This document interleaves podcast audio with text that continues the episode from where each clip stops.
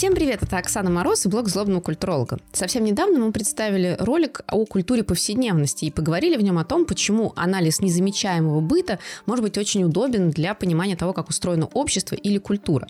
И мне кажется, что этот разговор нужно продолжить, и поэтому сегодня в рамках проекта «Пойдем, выйдем» я хотела поговорить с Екатериной Кулиничевой. Катя – искусствовед, исследователь моды и дизайна, среди прочего автор замечательной книги «Кроссовки. Культурная биография спортивной обуви». И сегодня мы подискутируем не о том, как выглядит незамечаемый быт, а скорее о том, как работает мода или искусство носить одежду, в том числе выделяющую нас из всего социального пространства. Как мода говорит с нами и говорит нами, вот об этом я хотела бы поспрашивать Катю. Ну что, поехали?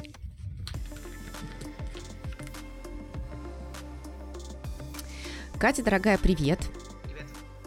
А, я сейчас буду задавать самые разные вопросы. Некоторые из них могут быть такими довольно простецкими, но это специально сделано для того, чтобы как можно большую, скажем, сферу твоих интересов задействовать э, и э, как можно больше каких-то лакун, э, там, знаний, да, закрыть этими вопросами. Первый вопрос у меня будет прям совсем простой. У каждого из нас есть какой-то гардероб. И даже если у нас, например, капсульный гардероб, мы тоже да, по какой-то причине его выбираем. В связи с этим возникает вопрос, что вообще гардероб говорит о человеке? Всегда ли это только какой-то способ создания внешнего внешнего впечатления, ну, ну, что очевидно, да, потому что это способ репрезентации, или это а, еще какая-то система знаков, которые мы в себе несем или которые мы себе присваиваем, когда, собственно, там, не знаю, надеваем какую-нибудь бейсболку или какие-нибудь кроссовки или еще что-нибудь. Ух, это прям вопрос вопросов. Да, все из-за того, что почему я давай будем рекомендовать литературу тоже людям. Давай. Мне, мне нравится, давай. когда люди уходят со списком литературы тоже после, после каких-нибудь моих интервью или лекций. А, я упомянула Барта не случайно. Дело в том, что я преподаю, там один из предметов, который я преподаю, называется «Критическое чтение основных текстов по теории моды». А, поэтому я, у меня есть пантеон любимых, любимых товарищей, я сегодня буду их наверняка часто упоминать. Проблема в том, что, как бы все про него слышали, почти никто его не читает и не перечитывает. И поэтому все вот повторяют, как попугаи друг за другом. Мода – это семиотическая система, одежда – это знак, одежда – это разговор. Значит, с придыханием еще надо взять. Надежда – это знак. Вот. А, кроме того, все из нас смотрели сериал «Шерлок», где, значит, ты заходишь в комнату, вернее, герой заходит в комнату, смотрит на человека и понимает, сколько раз он разведен, что он ел на завтрак, какая его собачка, значит, а, вообще чем он занимается в жизни, и все-все-все про него. И людям кажется, что это в жизни так и происходит. Поэтому первый тезис, который я хочу озвучить, это не совсем так работает. А, мне нравится метафора, то есть это, это не Шерлок, а Энигма скорее. Вот из другого кино. Если кто смотрел фильмы про Вторую мировую войну а, и как взламывали код Энигма, значит, а, с тем же Камбербэтчем можно посмотреть про это игру имитацию фильмы, многие другие. Это скорее похоже на это, вот на, на другой принцип шифрования. На самом деле мы не можем достоверно прочитать костюм другого человека, потому что все это у нас в голове. А, значит, первый мой тезис, что это скорее энигма. Как работает энигма? У вас есть сообщение на входе, вы одеваетесь, действительно имея что-то в виду. Вы выбрали эту одежду, потому что она вам по каким-то причинам нравится. Дальше у нас есть некоторый принцип шифрования и есть сообщение на выходе. Проблема в том, что почему это не Шерлок? Потому что если вы не знаете ши- принцип шифрования, на выходе у вас абракадабра. Вы можете вообще это никак не понять, это просто россыпь каких-то букв, да, вы можете это дешифровать неправильно, и сложность как раз вот чтения чужого костюма, она состоит именно в том, что мы на самом деле принцип шифрования – кроме своего собственного, хорошо ничей больше не знаем. Это иногда хорошо работает в, в, в очень узких группах, ну, например, там в субкультурах, скажем. Вы примерно понимаете, почему ваши товарищи выбрали те или иные вещи, почему эти бренды котируются лучше, чем э, выше, чем другие, да, и так далее и тому подобное. Но с человеком на улице это так не работает, потому что вы совершенно не, ну, вы не знаете, что у него в голове, как он воспитывался, что он читает и так далее и тому подобное. А второй момент, который я хотела сказать, а, это про разговор. С кем, собственно, ну, это неплохая метафора одежды как разговор, надо только не очень буквально ее понимать на самом деле, а, что в наше время, и так продолжается уже лет, ну, я бы, честно говоря, сказала, что 70 точно. Одежда и этот процесс, он все больше и больше в одну сторону немножко сдвигается. Одежда – это не только разговор с другими, но это очень важный разговор с собой.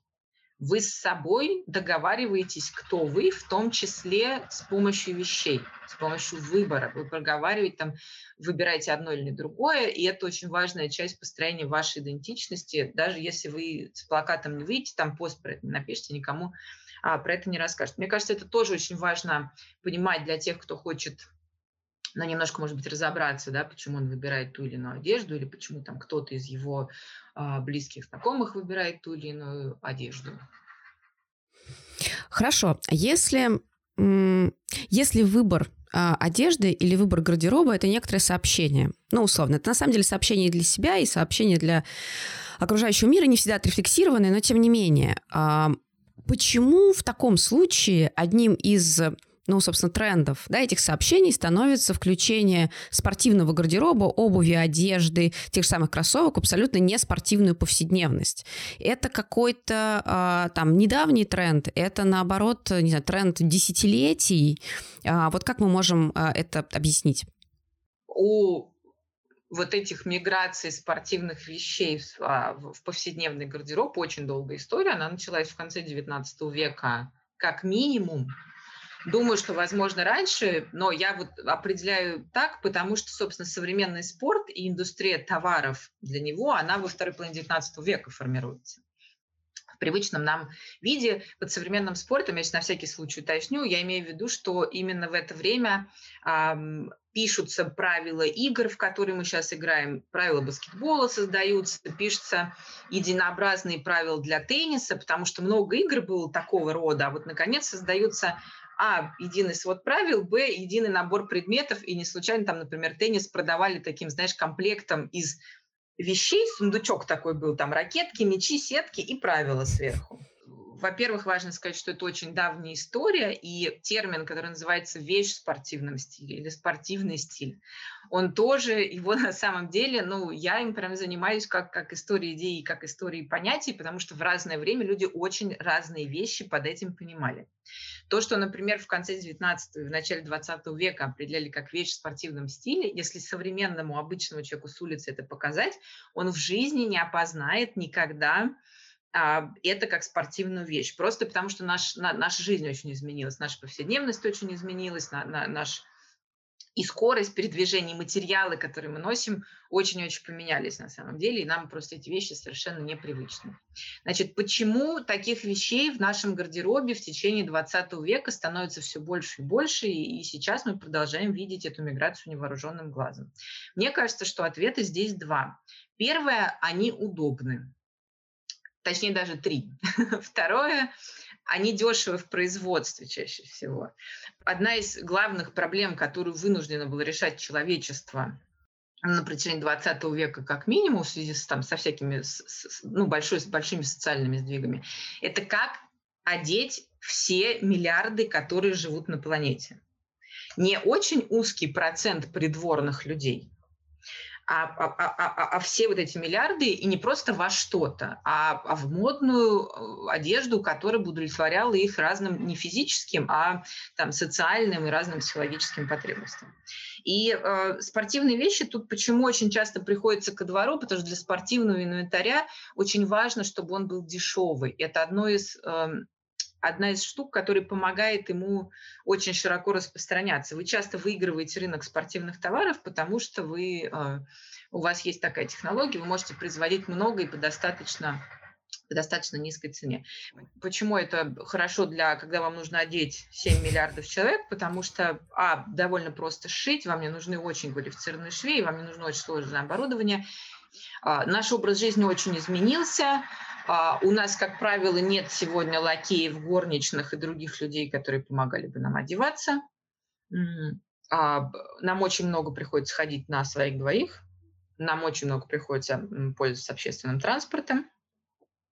И тут, конечно, спортивные вещи очень оказываются очень ко двору, потому что они легкие, они удобные.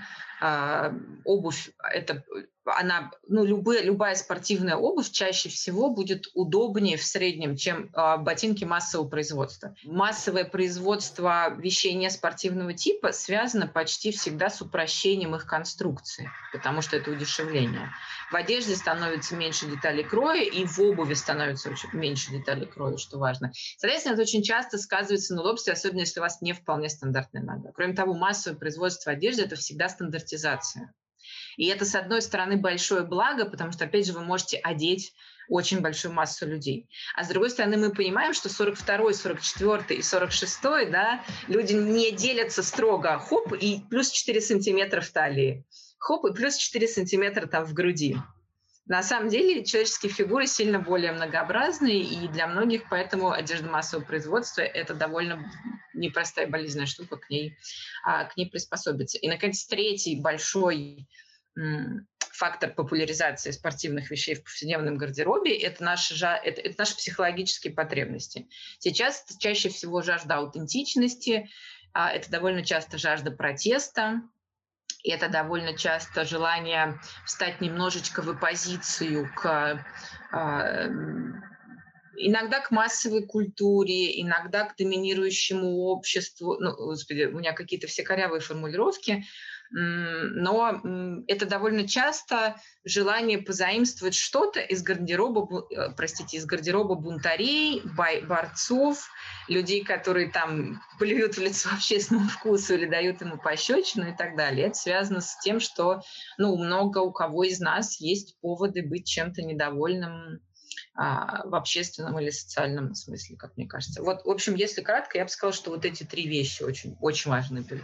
Хорошо, но вот ты сказала, что среди прочего там очень важно, что э, условно, давай упрощать, да, спортивный гардероб или вещи в спортивном стиле, они удобные, они, ну, относительно дешевые.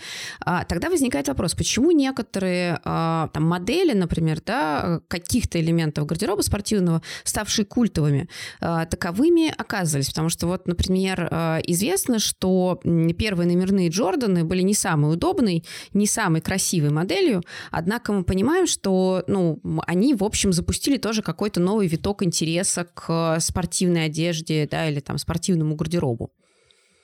Да нормальные они на самом деле были, первые номерные, они были не самые технически продвинутые. В тот момент уже можно было делать более навороченную. Если кратко отвечать на твой вопрос, почему какие-то предметы или какие-то какие-то, какие-то, может быть, даже феномены, какие-то группы предметов там становятся культовыми, какие-то не становятся. По стечению обстоятельств. Ну, правда, это на самом деле а, в общем, самый, самый, самый корректный ответ на этот вопрос.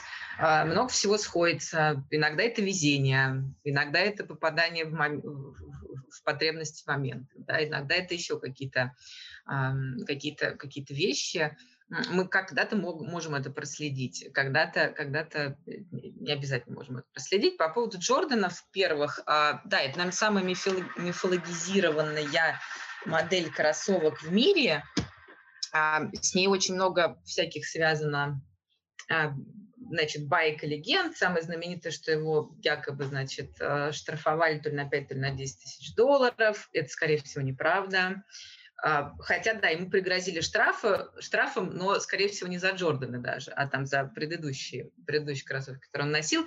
Но так сложилось, что Nike и их партнеры, которые занимались их рекламой, очень удачно этим воспользовались. Они выпустили знаменитый рекламный ролик, а, где закрывали такими двумя черными прямоугольниками его, его кроссовки, и текст говорил, НБА, значит, Nike выпустили самые, самые продвинутые кроссовки, NBA выкинул их, выкинула, ассоциация, выкинула их из игры, но, к счастью, NBA не может запретить вам носить эти кроссовки. И это очень понятный месседж. Совершенно неважно, были ли они там самыми техническими продвинутыми. На самом деле нет. И дизайнеры первых Джорданов э, в интервью довольно часто честно рассказывают, что с технической точки зрения они были довольно простыми.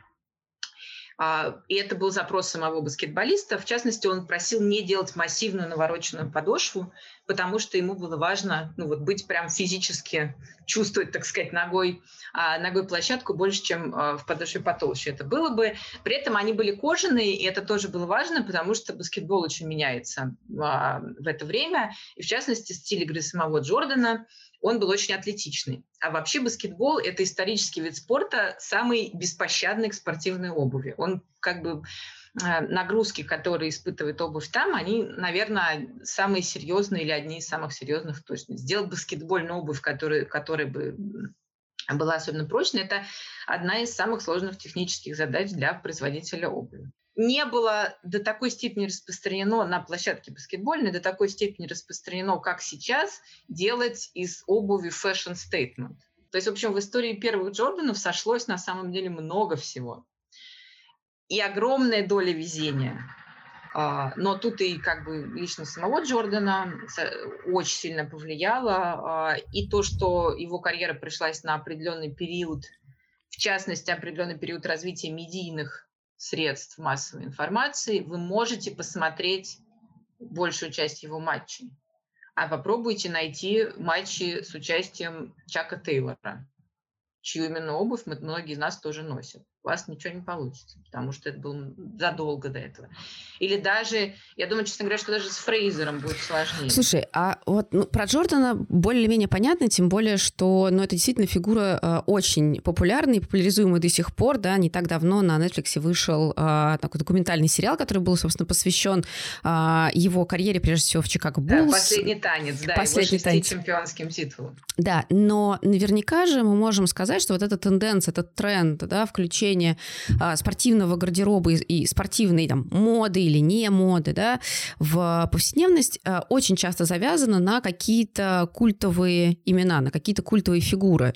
Да? Это не, могут быть не обязательно люди, которые заключили какой-то выгодный контракт, ну, условно, как в случае с Джорданом, но просто какие-то а, люди, которые, например, не знаю, представили какие-то инновации да, спортивного а, ну, облика, которые потом вы вошли в народ, не знаю, да, а, или просто люди, которые э, репрезентировали там через, опять же, а, предметы одежды, какие-то ценности, которым люди могут следовать. Мы можем а, назвать какие-то еще вот эти э, культовые фигуры, с которыми связана популяризация спортивной одежды?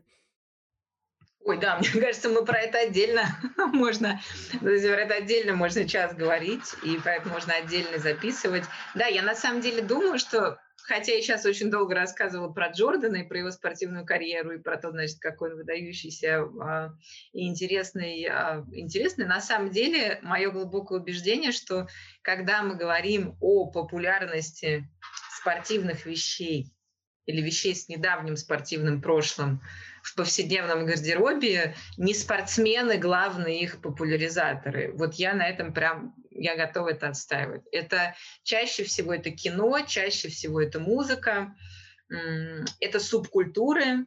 Вот, наверное, три кита главных, которые на самом деле уговаривают нас попробовать носить кроссовки с платьем или в повседневной жизни и ходить в них не только в спортзал. Вероятно, связано это с тем, что на самом деле спорт при всей его популярности довольно маргинальная, маргинальная сфера интересов. Я имею в виду, что для нас, для людей, как социальных зверушек, все еще очень важны, и тем более это было важно, важно в предшествующие периоды, все еще важно выстраивать иерархии. Поэтому у нас есть высокий, высокое искусство, низкое искусство, что-то, что нас ассоциируется с интересами интеллектуалов, и что-то, что у нас э, презрительно называется там массовыми, или там вкусы масс, или вкусы плебса, вот разные такие термины.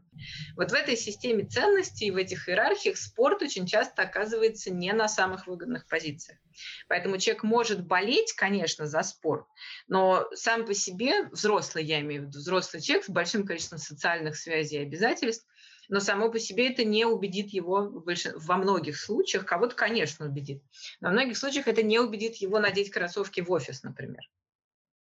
А вот если появится какая-то фигура, которую он воспринимает как образец, ну, я не знаю, там, скажем, успешный бизнес, бизнес жизни, вот, вот это другое дело.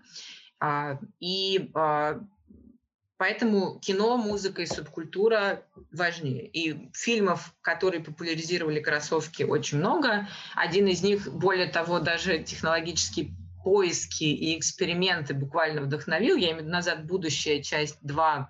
В кино это муляж и спецэффекты, но Nike потратил много времени на то, чтобы сделать работающий прототип, и им это в итоге удалось, хотя там откладывалось, эти эксперименты откладывались лет на я сейчас не помню точно насколько, но намного, потому что просто технологий на рынке не было, чтобы вот аккумулятор сделать нужного размера и, и веса все-таки, чтобы он был. Поэтому очень часто начинаем эти истории с какого-нибудь спортсмена, который что-нибудь изобрел или предложил, или подписал контракт и так далее, или с дизайнера, который там, э, как Тинкер Хэтфилд, тоже что-нибудь предложил. Э, для многих людей сам по себе спортсмен не является ориентиром, то, что он носит на площадке, не является ориентиром а, того, что они бы включают в свой повседневный гардероб. Но спортсмены очень часто вот для этих как раз категорий, которые становятся промежуточными. Например, э, для субкультур, потому что, скажем, братья Уази, ой, господи, братья Галлахер, простите, из группы Оазис оговорилась, а известные спортивные болельщики, футбольные болельщики конкретно. Соответственно, они очень хорошо были знакомы со специфической костюмной культурой, в смысле со специфической одежной культурой а, а, спортивных болельщиков английских, и в том числе они тоже популяризировали кроссовки и закончили тоже тем, что они выпускают, выпустили там несколько именных кроссовок, и э, глядя на них, многие, конечно, стали носить э, кроссовки или, например, футбольные ну, джерси, я, извините, выражусь тоже иностранным словом, потому что футбольная футболка, а по-русски немножко странно звучит, но именно та игровая форма или реплика игровой формы, которая делается для болельщиков, они очень много фотографировались в таких футболках Манчестер Сити, а, если я не путаю сейчас, именно это их любимый клуб. И, соответственно, это немножечко ушло в народ, как в свое время ушли в народ там рваные джинсы Кобейна, его дедушкин свитер или их там клетчатые рубашки и так далее и тому подобное. А, но а, тут еще, еще есть очень важная фигура во всех этих историях – это маркетологи и рекламщики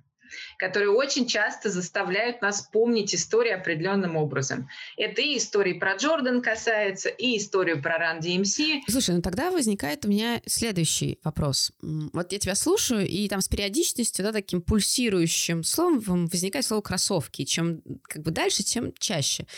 А у меня всегда возникает вопрос, почему кроссовки? Почему не бейсболки? Вот меня, например, как у человека с легким спортивным прошлым, а, там, кроссовки ассоциируются, ну, в моем случае, с игрой в бадминтон. Ну, там не кроссовки даже, а скорее кеды, но, в общем, да, спортивная обувь для определенной спортивной цели, у которой есть определенная функциональность, и ты, в общем, а, должен подбирать модель, исходя из того, какие у тебя есть задачи, ну, в моем случае на корте, да, я понимаю, что кроссовок огромное количество для бегунов свои, для баскетболистов там свои, не знаю, для легкоатлетов еще какие-нибудь, и вдруг я обнаруживаю, что кроссовки — это такой культовый предмет гардероба, что, оказывается, они разные, ну, в смысле, и, и они разные не по функциональным особенностям, а они разные, а, и разные люди за ними там, а, да, охотятся. Я тут недавно обнаружила в как раз в Москве наружную рекламу со Стэнами Смитами, с этим лягушонком Кермитом, и я вообще а, поняла, что, оказывается, в этом есть тоже какой-то свой цимис. Почему так? Почему вообще именно этот элемент?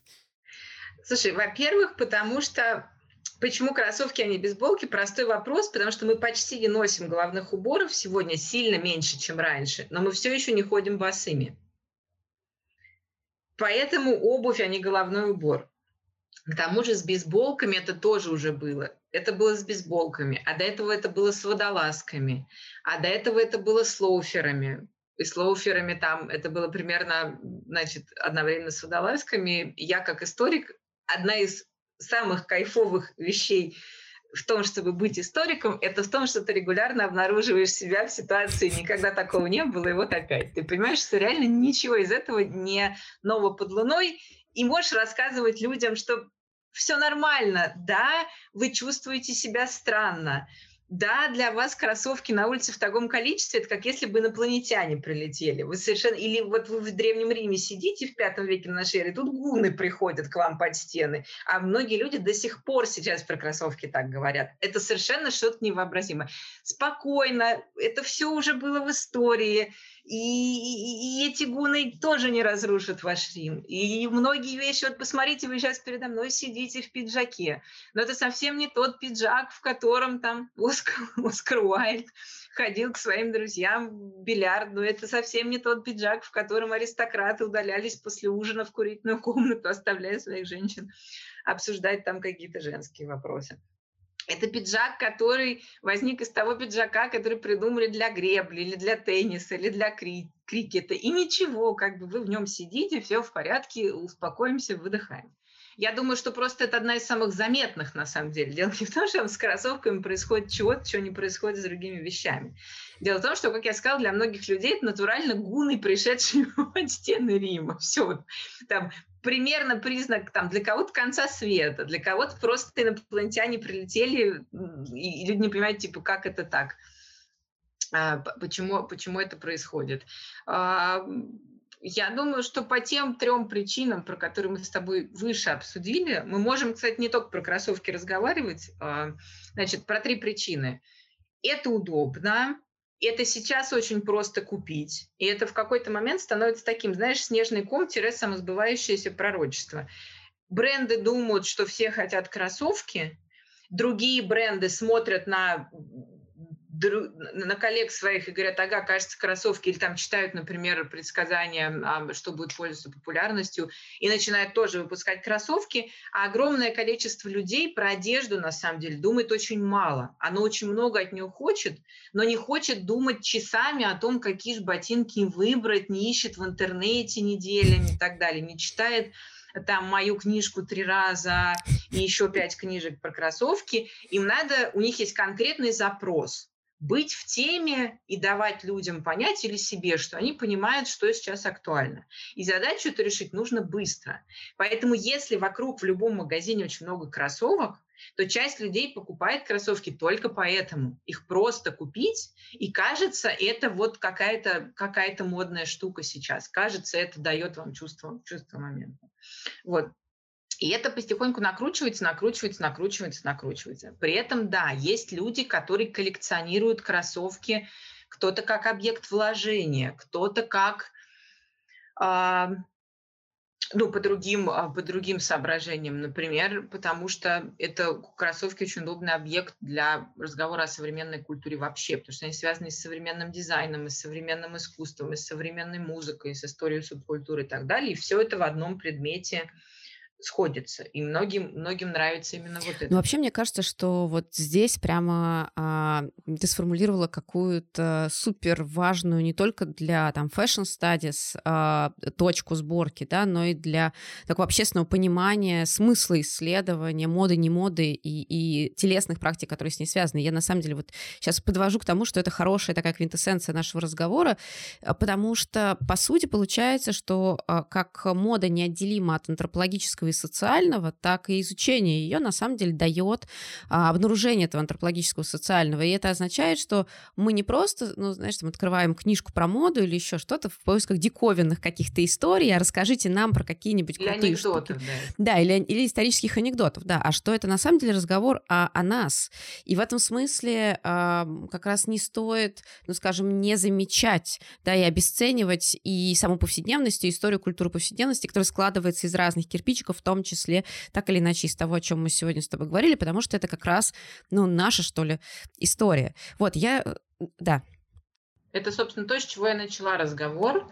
По крайней мере, это то, чем я занимаюсь. Я изо всех историков моды там, исследователей костюма не скажу, конечно, но это, безусловно, тот ее вид, которым занимаюсь я. Это не история про бантики, это не история про кроссовки, это не история про фасонов, и это не история про эскапизм в, и мечты там, о привилегированной жизни. Это история, мы пытаемся понять, как устроен мир – и как устроен человек как социальное существо, как он взаимодействует и с собой, и с окружающими. И да, повседневность и одежда – это супер важный а, точка входа.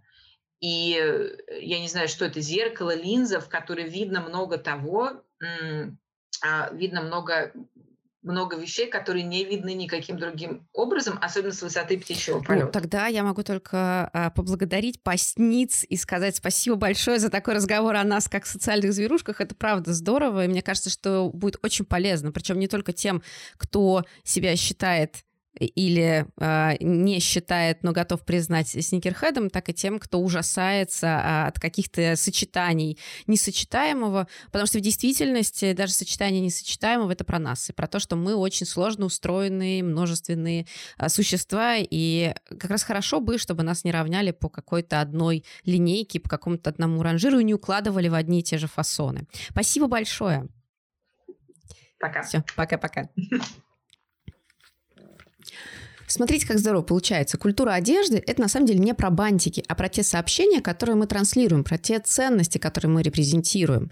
Мне кажется, что вот это замечание Кати про то, что мы все вовлечены в эту систему, потому что никто не ходит голым, оно очень важно. Мы действительно сообщаем какие-то важные про нас, про наш выбор вещи, выбирая ту или иную футболку, бейсболку, кроссовки или даже сумку.